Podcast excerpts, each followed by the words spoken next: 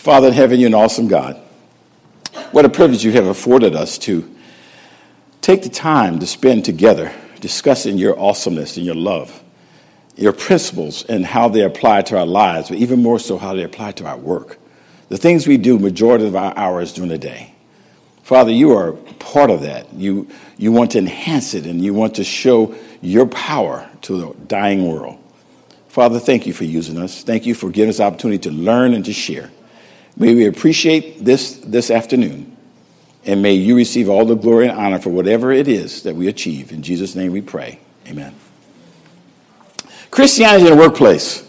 I want to just simply state to you that when I was asked to give this talk, um, I, I felt it was because of what I was living. Um, so I'm not here to give you an academic study. I'm not here to record a whole lot of studies.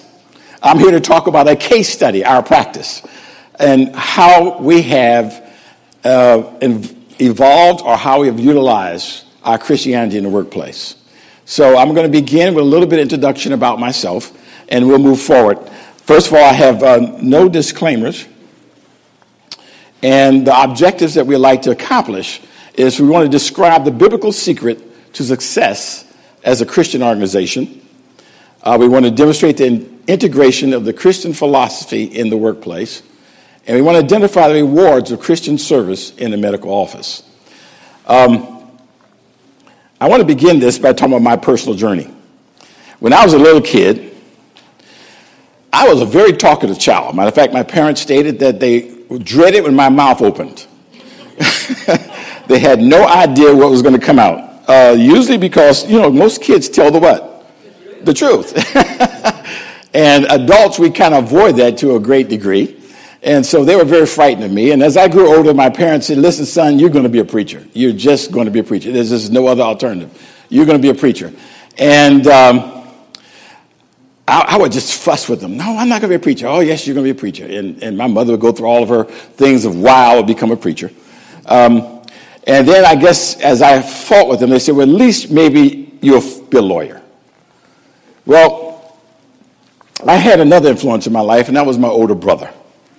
My older brother would walk around. He was like almost six years older than me. And he'd walk around and people say, what do you want to be when you grow up? He says, I'm a medical missionary evangelist. And I was like, what's that? I remember going around, what's a medical missionary evangelist? He looked at me and says, it's a doctor, boy. And I said, oh. So as I wanted to emulate my brother, I really would look forward to the aspect of becoming a physician. I just dreamed about it, but my parents weren't into it. You know, like one son, medical missionary evangelist, but another son, we want you to be a preacher. Well, nevertheless, what occurred was confusion. I was a confused young man, wanted to please my parents, wanted to do something I thought I wanted to do because my big brother was going to do it. And I had what I call a very biased reason. Well, one day, my brother, who was a lot older than I, uh, came back from boarding school, and he left a book. And I was an avid reader of books when I was a little kid. I just used to devour books. And he left a book called Doctors, Doctors, Doctors. And that book, I don't think is in print any longer. But it, it was a book full of just unbelievable stories about how physicians gave their lives for their patients and what they would do for them. And it was story after story. And I used to read underneath my covers at night with a flashlight. I couldn't stop reading. That book just took my heart. It was so compassionate. And I said, oh, this is what I got to be. I got to be a doctor. But my parents didn't think I needed to be one. And with that confusion, I went on to school. And while I was in college, I was still struggling. I, I entered in pre-med, but I was still living with the idea of what my parents said. And I said, am I making a mistake because something I want to do versus something that God wants me to do? And that really bothered me. So I, I started praying, and I started reading books like Ministry of Healing, uh, Counsels on Diets and Foods, and, and Counsels on Health. And lo and, and behold, while reading Counsels on Health, I had an epiphany. Here it is. Page thirty-four of Counsels on Health, it said this: the Savior devoted more time and labor to healing the afflicted of their maladies than to preaching. His last injunction to his apostles, his representatives on earth, was to lay hands on the sick that they might recover. When the Master shall come, he will commend those who have visited the sick and relieve the necessities of the afflicted. I had my argument from my parents. It was settled. I won. I said, Mom, Jesus did more healing than preaching, and I want to be like Jesus.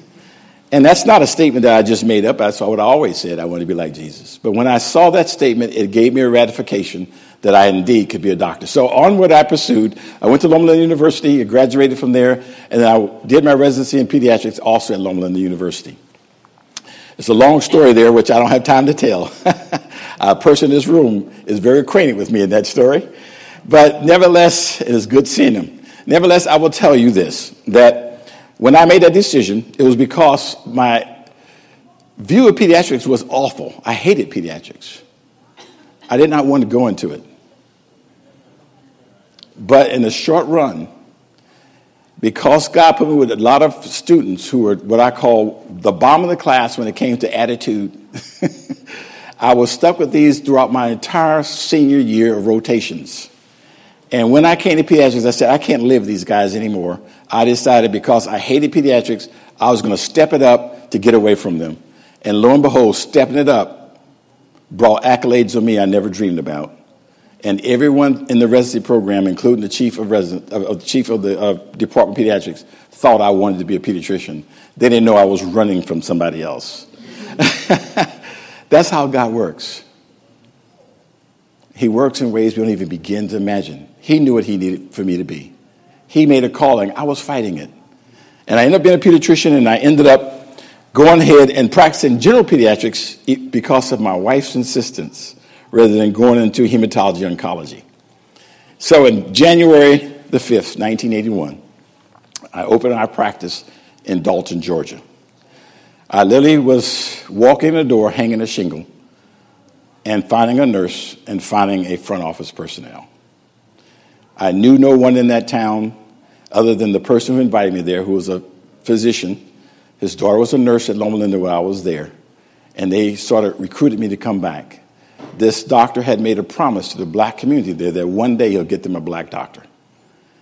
And I was the person. Little did I know anything about that at that time. When I arrived there, I had three main goals in mind. Number one, I had to practice a practice like Jesus, compassionate and holistic care. I thought that would be easy, folks. Daily devotions, prayer, that was a requirement every day. We would not start a day without it. Single solo practice, very easy to do. And we did that every day. And I said, listen, we're going to do what God says do. And little behold that I behold, that I did not know, is that the people in that part of the country believed in feeding babies biscuits and gravy at two weeks. Coca-Cola in their bottles at a month. And whole milk by three months. It was a very hard struggle for me because no other doctor was telling them something different. And when you walk in new and you're not a part of a community and you start talking stuff that people never heard before, you're not well liked or well received. But God bless, I hung in there despite that. I used to look at my rack of patients' charts and be like that thick. And I saw this four shelf, you know, chart rack, I'm going like, boy, that will never fill up. It was just like that. And I kept saying, it won't work. Six months later, finally, I started finding people coming. But what was my problem? I was telling parents, you can't do that. I, I, I did not use milk-based formulas. I did not agree with milk in your diets. This is nineteen eighty-one. I emphatically told them that I did not stand for that or putting a child on dairy products. I did not believe in the fact that they should eat anything until at least eight months of age, other than breast milk and formula if they had to. And I espoused those principles. I stood up against grandmothers and the rest. And I came, I was beat upside the head. And after about six months, I was kind of becoming depressed. My depression was from the fact that I couldn't influence anyone in an effective way to make changes, so I thought. About nine months into my first year, I received, or I had a visit from the health department nurse. And she came into my office and she sat down and says, I want to talk to you, Doctor White. I said, fine. She says, I want to tell you something. I said, what's that? She says, I just came from a conference of all the health departments, public health departments in the state of Georgia in Atlanta. And there the, dep- the head of the Department of Public Health told us that every department, they've been looking at statistics. And he said, he said, he turned to me and he looked, he says, what's happening up there in Dalton? And she says, what do you mean? She says, how come we're seeing less kids with iron deficiency anemia? How come we're seeing kids with better weight growth charts? And she looked at him and she said, this is what I told him, Doctor White. Finally, we have a doctor in our community who's telling people what to do that's right. I needed to hear that, folks, because I was ready to go, I'm ineffective. There's something not going on. And so from that, I was saying I was so encouraged that I moved forward undaunted and continue to do what we practice in our holistic practice, teaching health principles, lifestyle changes, teaching the things that people need to hear they never heard before. I was imbued. I was I was given a real new life. And uh, I added more stories to my things as I educated parents. And, and I was so happy with that, and God blessed. The other part of our goals was access, access, access. I told my staff that no matter what, if a patient becomes a patient of ours, if they ever call, and they're sick, we will see them that day. We do not go home until that patient is seen. I'm happy to say that that philosophy still continues today, that we will see all of our patients if they call that day and come in that day, we will see them. As long as that door is open, if they make it in before they're locked, they can be seen. And we had that practice. Well, that may have been or should have been something that destroyed me, which perhaps the last lecturer would say I was maybe messing up, but God gave me a lot of frontal lobe help. Because I would work from seven o'clock in the morning to eleven o'clock at night. And I did that on a continued basis, averaging between seventy plus patients a day, up to twenty in the hospital. Start hospital rounds at seven o'clock, in at nine thirty, go to work. I had a nurse practitioner who joined me up for, for not joined me, but she actually came up there for a preceptorship. She came from Atlanta. And she was with me one night as we were walking back to the office to our cars at ten thirty. She looked at me and she says, Doctor White, we've been going since seven o'clock this morning, and it's ten thirty. I said, yeah. She says, why are you still smiling? And I said, I am? She says, yes, you smile all the time. I said, huh. I said, because I'm happy. She says, why are you happy? I said, have you ever bought a new car? And she says, yes. I said, isn't it fun? She says, yes. I said, doesn't it have a great smell? She says, yes. I said, don't you enjoy the aspect of that new car? She says, yes. I said, what about nine months later? She says, ah, the newness is worn off. I said, yeah, that's life. But let me tell you something. Whenever I think about how tired I am and how worn out I am, I think about that little kid who grabs me by the leg and says, I love you, Doctor White, when I come out at ten o'clock or at nine o'clock at night or one o'clock in the morning to see him because he has an earache. And he says, I love you, Doctor White. I said, you know what happens every time I think about that? I get a smile on my face. It never grows old. And she says, wow, that's an interesting appearance. So access to care is something that we still live by. Continuity of care, we try to make it a point that we would call patients that were significantly sick to make sure that they got their medications, they're doing better the next day, rather than just call people, come back, come back, come back. We checked on them to see how they were doing. We made sure they followed up on their care. Well, with these principles in mind, I could share story after story, but our growth just started just taking off. That little section with just charts like this, suddenly went, phew, phew, phew, and all of a sudden I was buying new charting places. And as that happened, I said, wow. And I suddenly realized that we needed to have efficiency. We needed to speed up our process. And we need to make sure we remain highly competent. And so when, with that in mind, I had three major transformative milestones. Now, I'm going to say something many of you in this room think is a curse, but I'm going to tell you it's quite opposite for me. And I regret that it's a curse for you. But number one was the development of a philosophy and mission statement. Number two was the incorporation of an E H R. I praise God for E H Rs. It is the greatest thing that's ever happened in medicine. That's my perspective. So you may have heard different perspectives, but I'll share that with you if you want to know in detail afterwards. And becoming an N C Q A P C M H recognized practice. N C Q A stands for the National uh, Center for Quality of, uh, uh, uh, uh, Assurance. And uh, P C M H stands for Patient-Centered Medical Home. First of all, in nineteen ninety-two, eleven years of practice, I recognize that despite how I believed and what I enforced and my nurse working right next to me and the one office front staff, as I began to add staff, I suddenly realized they have to be just like me. They have to have the same thought processes. You just can't have people who don't agree with you. And it makes a difference.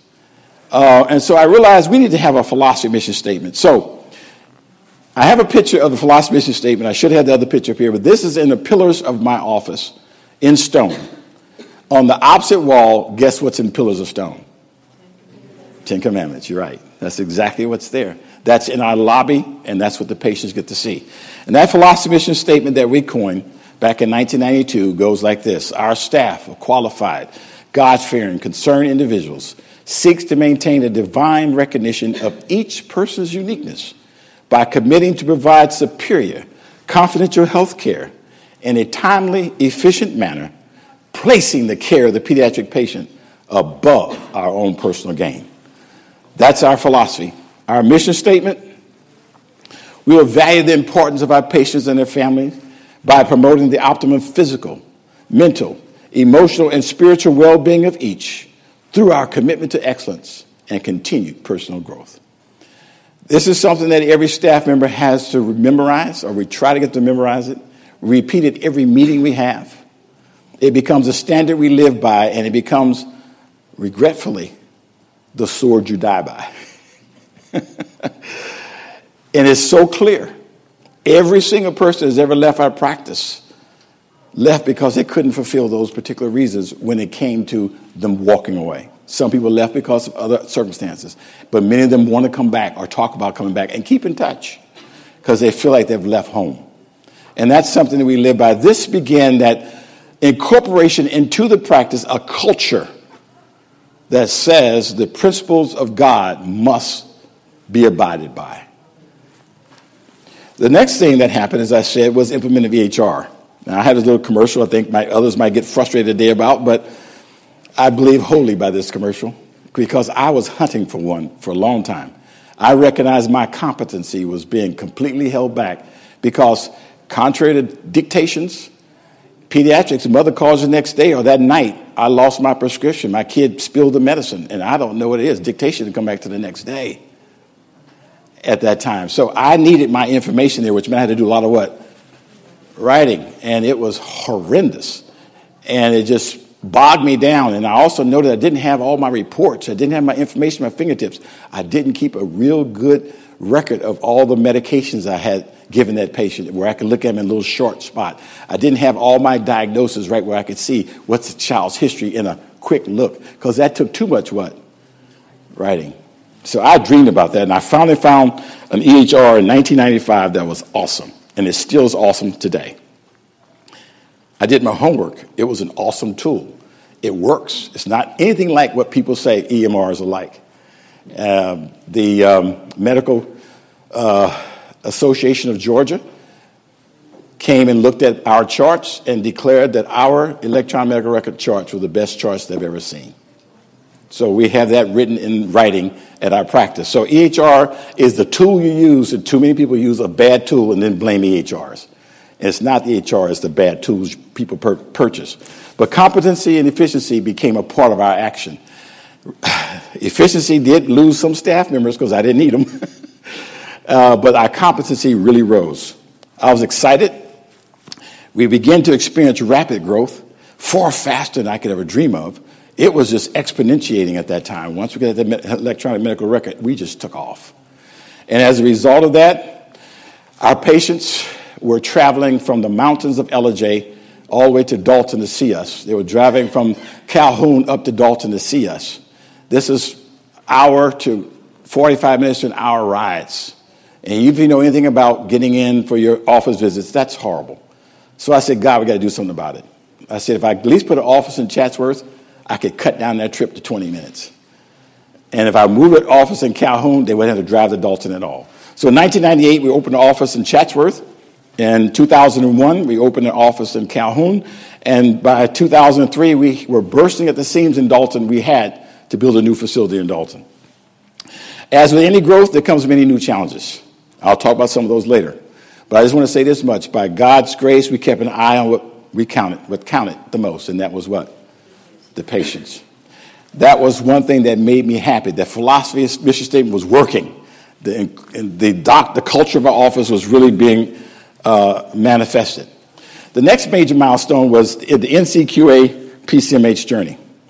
I did not know about this particular product. I do know that back in the Institute of Health back in two thousand one said the way medicine was practiced in medicine was all wrong. This acute care basis of medicine was wrong. It had to change.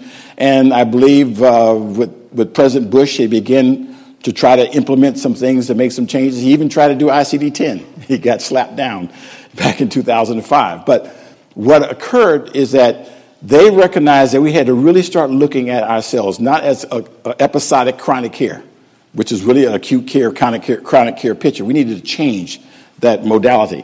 And they developed some rigors, very strong rigors, started in two thousand eight. In June of two thousand, uh, in February two thousand eleven, they introduced um, the program that now incorporated aspects of pediatrics. I didn't know about it. An insurance company came to me and approached me. They said, Doctor White, do you know your practice does all this stuff that's awesome?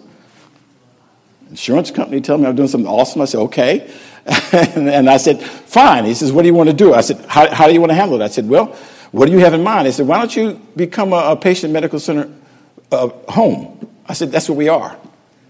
I said, we believe in that in pediatrics. He says, no, this is a whole program that's sponsored by N C Q A. The people who do all your HEDIS reports and all this stuff. I said, really? He says, you think you might want to look at that program? I said, sure. So in June, with their encouragement, they introduced us to this program. By uh, May of two thousand twelve, eleven months later, we were level three recognized, all three of our practices, which was a phenomenon. When we went to check, we were the only ones in the state of Georgia who had that, recommend, that, that recon, recognition at that time. It usually takes eighteen-plus months to go through the rigors of becoming a patient in a medical home.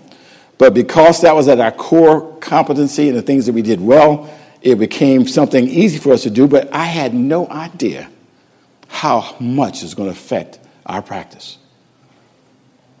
It opened up windows that I never understood before, how to really do comprehensive, comprehensive chronic care management, how to develop a team-based care where your physician and nurses with the parents and patients, you work together as a team to handle these problems. Develop huddles where you discuss the cases before the patients come in and you're prepared and you're ready for what's going to happen. And in those huddles, they give opportunity for you to pray over those patients for that day. And you can do that with all these teams. Even our administrative staff have huddles.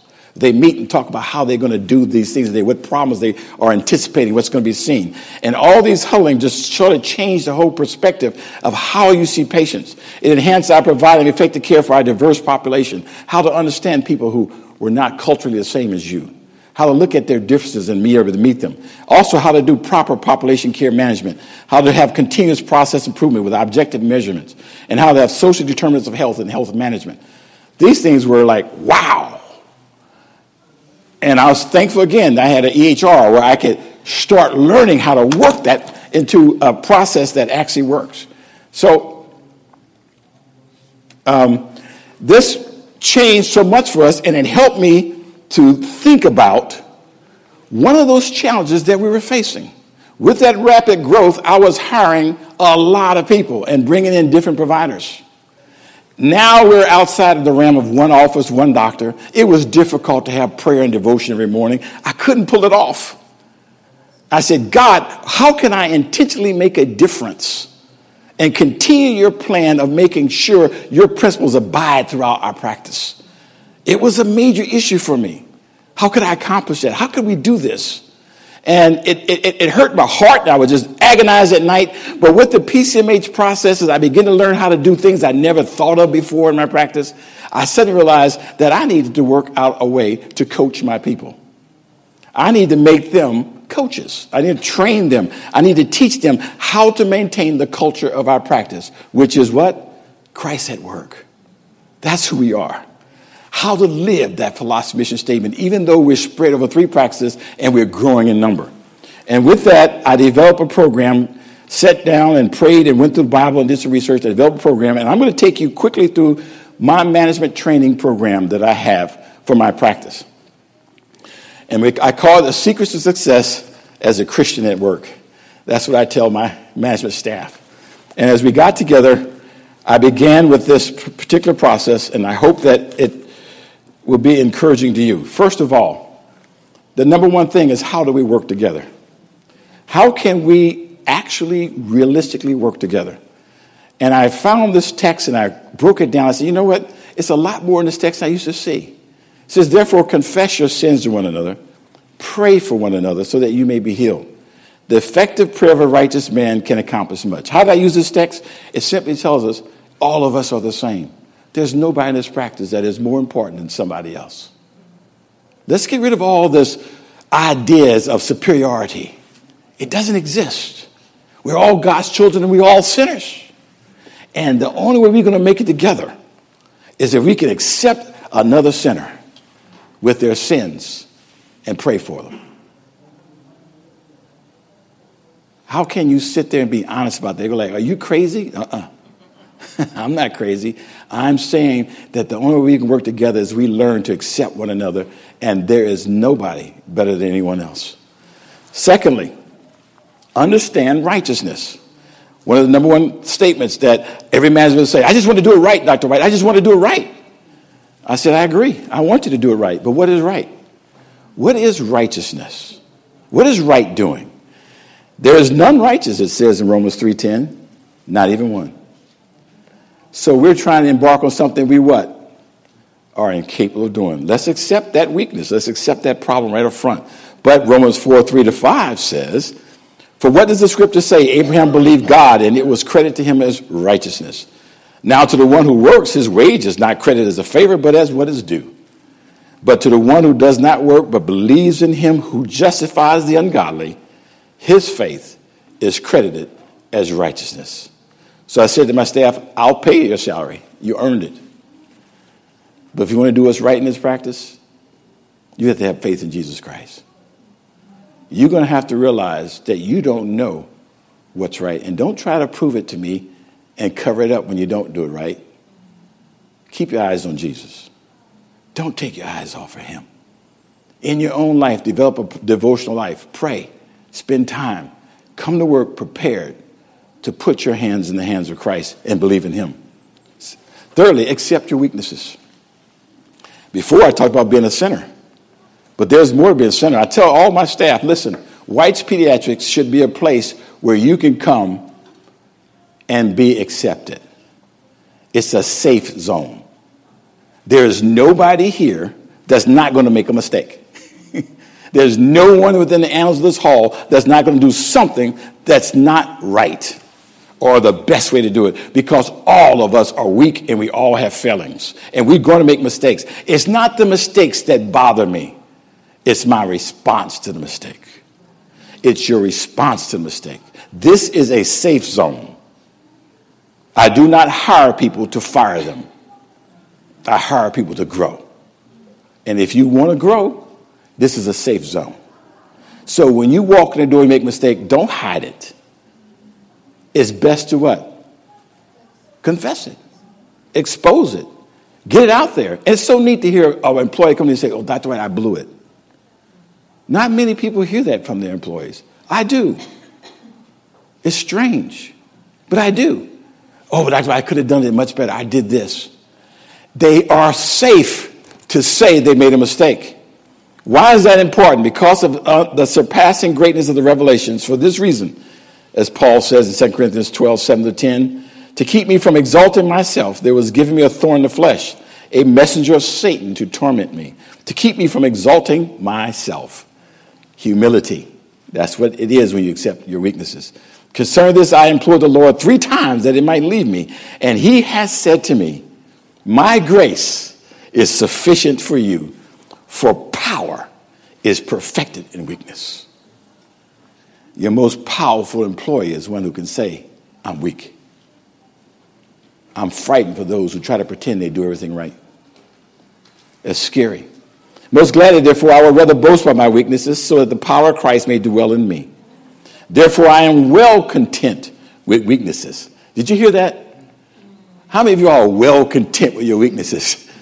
We need to wake up, guys. That's where God wants us to be. You can't effectively take care of anyone if you can't admit you're weak.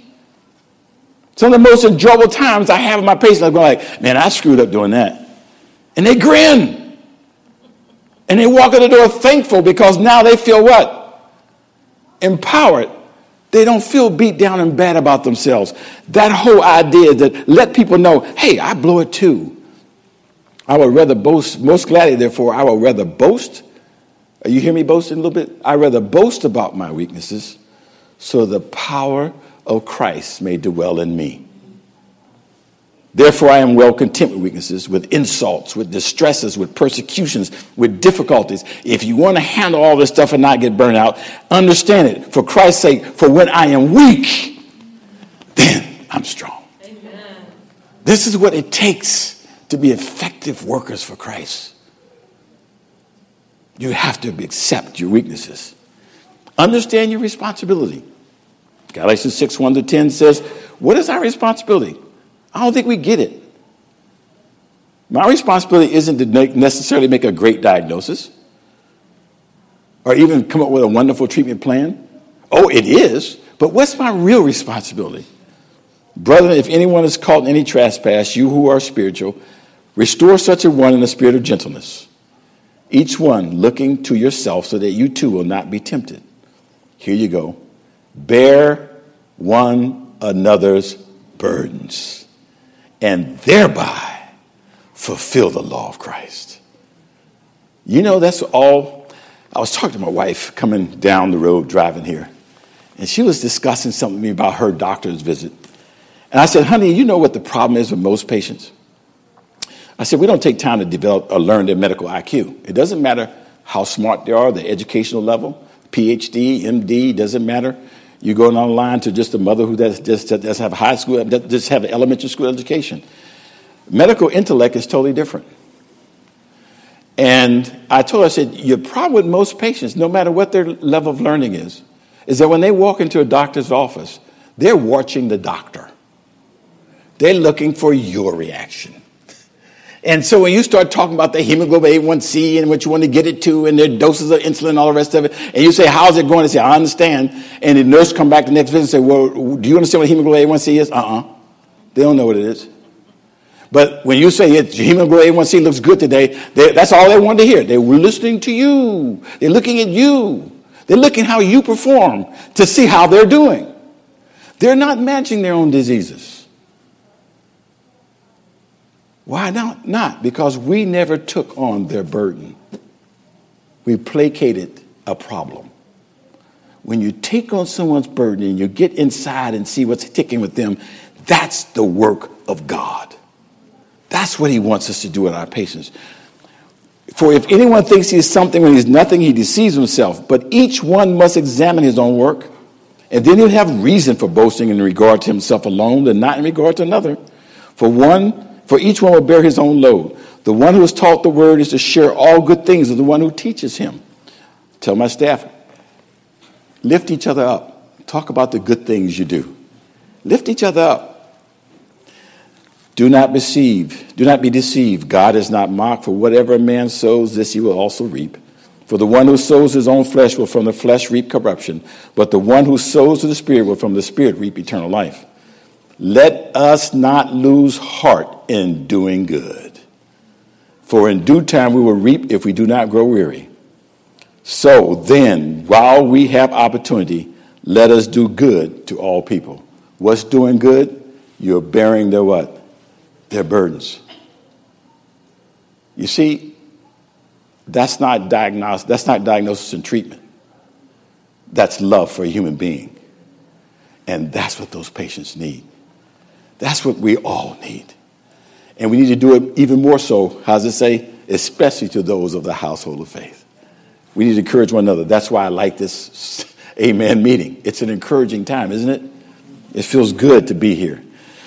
Be accountable to each other. James five, nineteen to twenty says, my brother, if any among you strays from the truth and one turns him back, let him know that he who turns a sinner from the error of his way will save his soul from death and will cover a multitude of sins. Don't let your fellow worker get away with doing something they shouldn't be doing. Don't sit back and think, I'm a tattletale. That doesn't work. That's Satan's own remedy to sickness. If you see your brother making a mistake and doing something, it is up to you to say what? Stop. Check them. Hold, no matter who they are. Remember, there's no respecter of persons here. Whether it be a provider or a doctor, or whether it be a janitor or a nurse. If something's not being done right, stop them. Gently and let them know, you know what? That's not right. The earlier we stop these things, the less problems we'll have. Accountability is something we must do. Jesus is your success. Trust him. Whatever you ask in my name, John fourteen, that will I do, so that the Father may be glorified in the Son. If you ask me anything in my name, I will do it. How many of y'all really believe that? That's a tough one. I can do all things, Philippians, through him who strengthens me. It's all about your relationship with Jesus Christ. Your power comes from him. You can trust him. I tell them up front, don't trust me. I am not that trustworthy. I will fail you one day. As much as I don't want to, I probably will. But don't trust me. Trust Jesus. He's the one that's in control of the practice. I just have a responsibility. But he's the one in control. And that's how we must deal with each one and each other. And then we end with prayer. Now, this is a tough one. I don't know about you and your staff, but my staff are primarily either good old-fashioned Baptists or Catholics. Do you know the majority of them do not know how to pray? Have y'all ever assessed your staff to know whether they can pray or not? I'm dealing with management people, and the majority of them were scared to death to pray.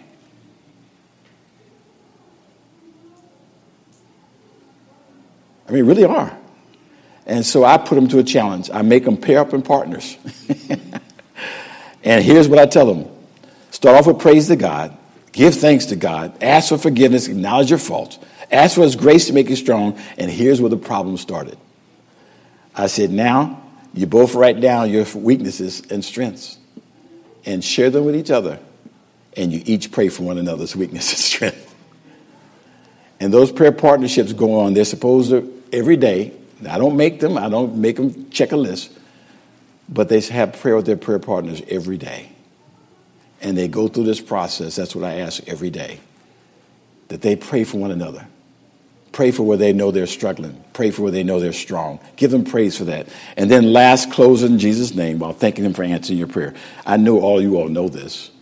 But I don't know. Do you know if your staff know that? How are your staff doing? This is such an important part. As a result of this process with my managers, I then, in coaching them, now do what I've been taught in medical school. I don't know if some of y'all remember this. See one, do one, teach, teach one. So they saw me. I made them. Now I tell them, go teach. Go teach, go coach, go, go do this to all of your employees that's under your care. And this is now, they're, they're not prepared. They're not prepared to, first of all, learn how to hire the right people. Because they know what they want the people to do now, don't they? And then you can cover that in your interview.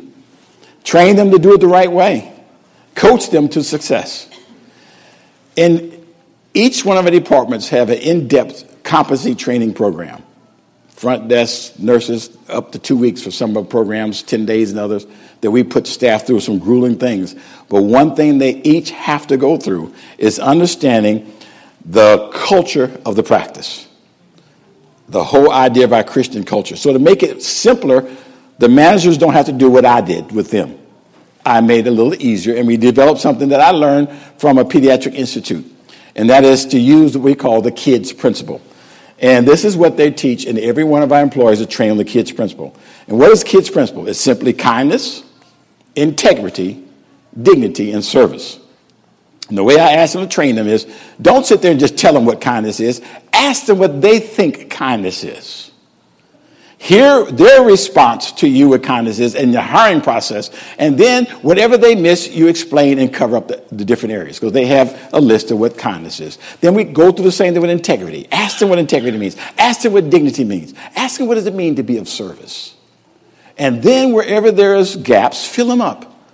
And this is what they are going to be judged by. They know that's what they're going to be looked at. That's part of their record, and that is part of how they be looked at in H R. How well do you cover out, cover the principles of kids? So that makes it a simple principle throughout all of our office, that they are now, every employee is responsible for this attitude toward themselves, toward each and every worker, and more importantly, toward the patients. And I asked them to give them this simple thing called the golden rules of kids. This is something you probably well know. Here the words says patient, we say patient and parent. The patient is the most important person in our profession. The patient's needs are the purpose of our work, not an interruption. The patient is an individual, not just a name, face, or number. The patient is a real person with feelings and emotions like our own. The patient is not someone with whom to argue or match wits. The patient is the lifeblood of our profession. The patient is the person who buys our services and provides our income. The patient is not dependent on us. We are dependent on them. The patient does us a favor when they call to come to our office. The patient deserves our courteous attention. These practices help maintain the culture over now almost eighty plus employees. From two to about eighty plus employees. That's where we are. And we're able to maintain to a great degree the culture of White's Pediatrics. I praise God for that. This is, to me, something that has been very inspiring. How has it reflected on us? What has happened to us? There, don't take anything of this as something that I will brag about, because it has nothing to do with me. But this is the building that God got us to build in, in Dalton, Georgia.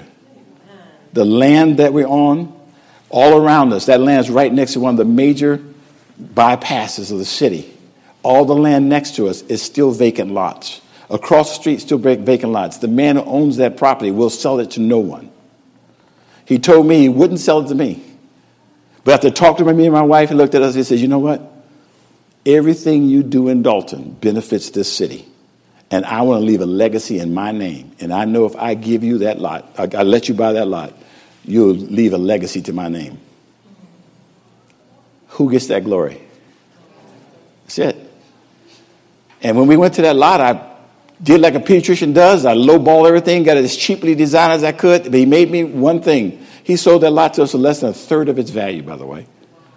He says, Jeff, he says, Doctor White, he says, listen, I have to approve your plans. That's my only criteria. Because remember, it's a legacy for what he wants to leave. So I showed him my plans, and he looked at it, he says, what's that exterior? I said, well, it's sort of, sort of, sort of colored cement block. Uh-uh, brick it. That's what he said to me. It has to be in brick.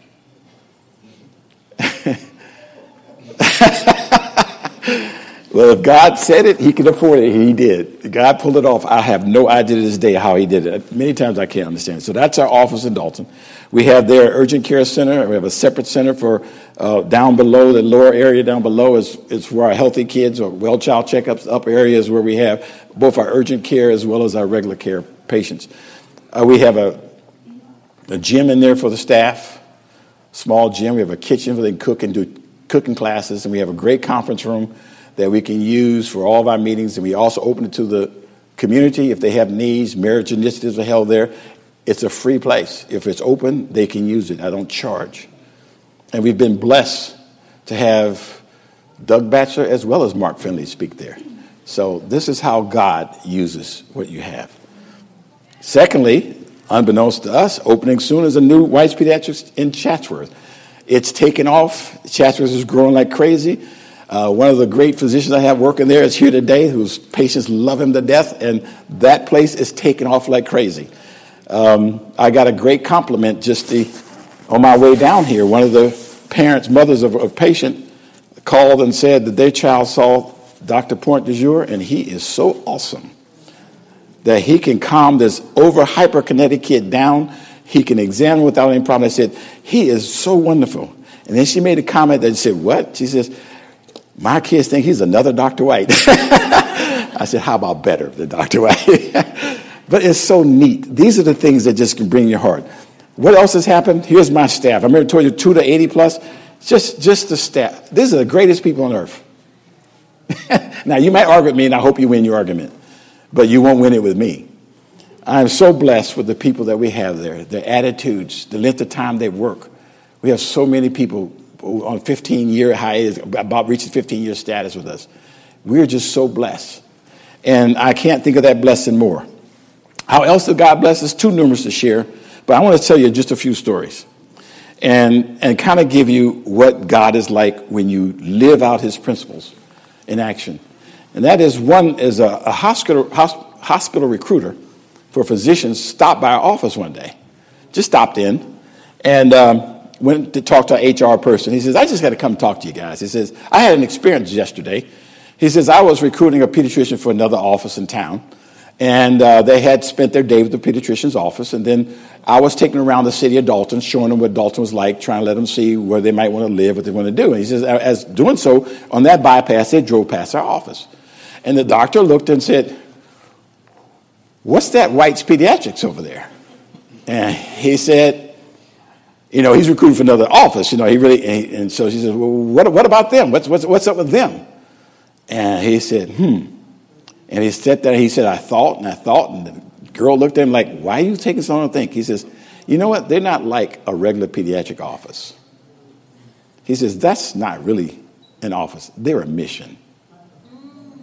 I said, what a great compliment. He said, they're, they're our mission. That's from someone outside that we didn't even deal with. And he thought to tell us that, but I found out why. A few days later, that doctor called us.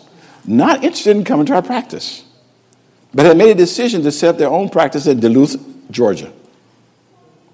And the girl said, I went and looked at your webpage when I got home. Terrible looking webpage because we weren't spending money on that. And I wouldn't think much of our webpage. I still don't think much of it, but it's getting better. But she said, I looked at your webpage and I read your philosophy mission statement. She said, and, I, and she says, I came by, I was in Dalton. I went by your practice. I saw it. She says, can I come by and pick your brain? Because I want to do something like that in Duluth, Georgia. And she did. A week later, she drove up to see me, and I helped her set up how she might want to set her practice up. It was a really great experience, all because that recruiter said, what? We were a mission. That was an opportunity to share how to be a Christian in the workplace with someone else. That makes my heart. Um, I talked about the social determinants of health earlier. We first started trying to do our own separate tallies of uh, social determinants of health because there's really not a whole lot out there in literature how to pull that together. So it was a big deal to me because that I want to know how to deal with my patient's needs. And so we started doing that to quantify uh, and as well as qualify their risk factors. So we were trying to gather this information. We weren't very good at it, but we kept trying and stabbing at it. After about three or four iterations of it, in that process, we started finding out the few people that respond that there were these needs. Now, we had already gone through our community in each city and combed the community and found every resource in that community that could possibly help a child. And we had books on every city of all the things that were there. And we found that a lot of these people still didn't get these things covered. And I want you all to know something. This is where my heart gets so happy. What I'm going to say to you, I had nothing to do with. I want you to hear my words. I personally had nothing to do with what happened. My staff started seeing these patients with these needs, and they started talking about it, and they said, this is not good enough. And my staff, along with my chief operating officer, set up a White's Pediatrics Foundation. Most of the money that started the foundation, people gave as money off their check, off deductions from their salary. That's how hungry they were to do something. for these people who they were finding needs for. And this thing grew, and it's bigger than I ever can imagine. We now have a food pantry in every one of our offices. So if a social determinant is met that day and a parent has some kind of food de- deprivation, or how many of y'all know that W I C doesn't cover formula for a whole month for a baby? We didn't know that. So these parents at the end of the month were struggling for food for those babies. So we have formula, diapers, baby wipes, food of other types right there where they can go immediately from the room, from the wait, from the exam room to the store and get what they need to go home with. We have clothes of all sizes. All of our clothes smell good because when we get donation of clothes, the staff take it home and with their children, they wash the clothes and clean them and they bring them back hung up on hangers, sized and smelling good. And their children get involved with doing something to help another child. And this staff is pumped up. They're out there, they, they, they see sales and marks out there in the, in, in the neighborhood. Somebody's got a closeout. They went to a mattress closeout and bought all these mattresses. And we have a picture of my social worker with mattresses on top of his little car, driving to someone's house to give him a mattress because they have nothing to sleep on. We are, it is amazing. We have a social worker. We don't get paid for it. We pay for a social worker and make a major change in the office and help us with our mental health issues and help us with all these the, the, the, the foundation issues and is in charge of that, goes to all these community meetings, meet the needs of the patients. We help them with even furniture. We help a mother go get a driver's license, paid for the license, took it there so she have a way to get her child back and forth. We have another mother get a G E D so she can get a job. We help people go to job interviews. We are doing these things, and it's coming out of our office. People in the community are going like, what is going on? And we've had two people donate one thousand dollars off their own personal checks just seeing what's happening. And this is what's transpiring because this is a staff that's pumped up over carrying the burdens to somebody else. They're doing this out of their hearts. And it just makes me so happy. I can't imagine. People want to give me credit. I have no credit. To God be the glory. What an awful staff. What wonderful people. This is so strong. You have no idea how strong this is. But we had a D A who was handling a case in child's court. And his family was in total need, and no one was willing to help this family because they had supposedly shut doors and a lot of places that would help them wouldn't, and they were in this legal system, and the D A knew they needed something. He knew he had no place to go. He calls us, White's Foundation, said, can you help this family? What was the response? We'll help them. We're not worried about it. We now have pharmacists in town who will call our office and said, I have a patient here with a prescription, and they don't have the money to cover it. Will you cover it? We say yes. And folks, these are not our patients. These are other practices' patients. And we'll cover the bill. And now we have a pharmacist who just fills it and calls us later and say, here's what it costs. Is that going too far? I'm not going to say it is. You can't beat him given. It's not. And I want to end with the what I call the George's story. Hope I can not cry on this one. George called our office about a couple of months ago. And he asked to speak to whoever does the hiring in our office, which is our H R director. Got her on the phone. She says, hello. He says, my name is George, and um, I, uh, I'm interested in uh, coming to your office and uh, working there. And she says, what are you talking about? He said, well, I'm an R N, and you want to work here? Yes. He says, well, we don't, most doctors' offices don't take R Ns because we can't match the salary that you get somewhere else. And that's just kind of hard. But he says, are you sure? He says, yeah, I, I just want to come to your office, and I, I just want to just kind of work there. She says, well, we don't have a job opening, and we definitely cannot afford an R N. He says, well, I don't want to get paid. I just want to work. What? I just want to work. What do you mean? He says, well, you're not the first office I've done this to. I've done this in several other places. He says, I'm going around and looking at places to work there to see, for free, to see what it's like, to see if it's something that I might want to do. She said, you sure you are in? So she looked him up on, she looked him up on the uh, registry on the phone. He says, look him up. And she looked him up, and sure enough, it, he was registered there with his license as an R N in the state of Georgia. So she says, okay. She says, you really want to do that? He says, yeah, I, I want to just come and work free, just just to see what it's like. She says, okay, you want to do it? You're welcome to come work free. He says, I know you have different hours, because we, I might not have told you that we see patients three hundred sixty-four days out the year. And we open from seven in the morning to nine at night during the week, and the weekends from one to five in the afternoon. All for access to those who need. And he says, I, I see you got late hours. Can I come work the late hours? Sure. Love to have you come work some late hours. Fine with us. Come on in, George. So George comes in. He's for real. It's the truth, George. And he comes in and he works. And I don't know how many days he worked. It was a very short period of time. When my H R director got a call the next day, and George says, um, I like to work here. She says, there is no job, but, but I want to work here.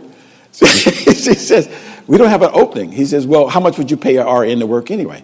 She says, I thought about that. I said, no way. I'm not going to get caught in this battle. I'm playing games with people.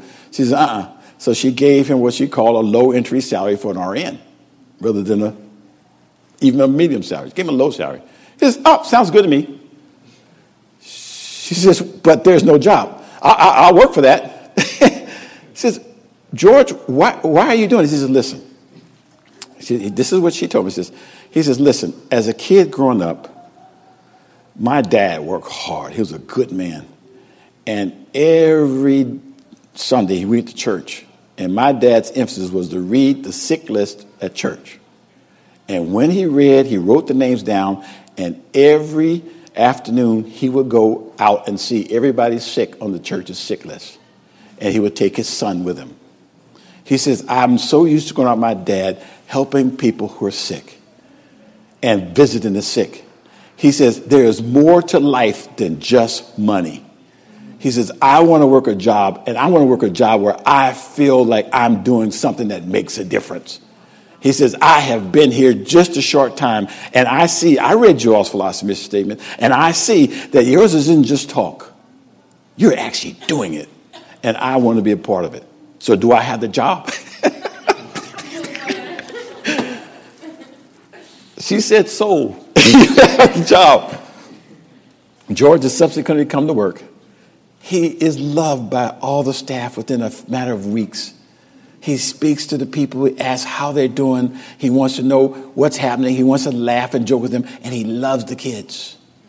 Everybody loves George. He's just been there now. Just is that how, how long is it? It's been a, about a month and a half, about, about six weeks. And when you think about that, what a statement it makes. And I'm going to put in his words, when I was coming, I said, I might talk about you, George. And And so they said, so they said something to George, and George wrote these words down. George Rudis' own words. I was simply job shadowing around, looking for what I felt was like the right fit for me in terms of looking for a job.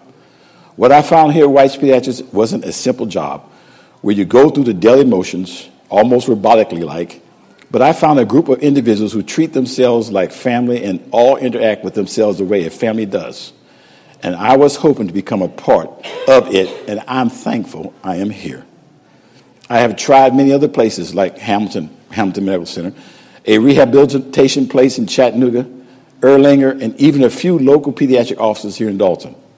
And from what I could tell, I knew that your pediatric clinic was unlike others, and I wanted to come in and leave a positive impact on the young population and allow them to feel welcome and comfortable when they come to the doctor.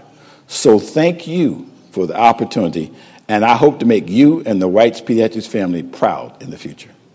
How many of y'all want an employee like that? That's off the street.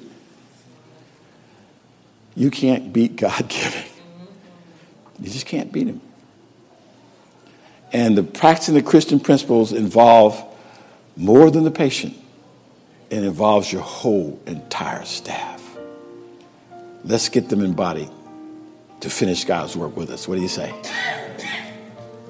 May God be with you as you live for him. Thank you so much.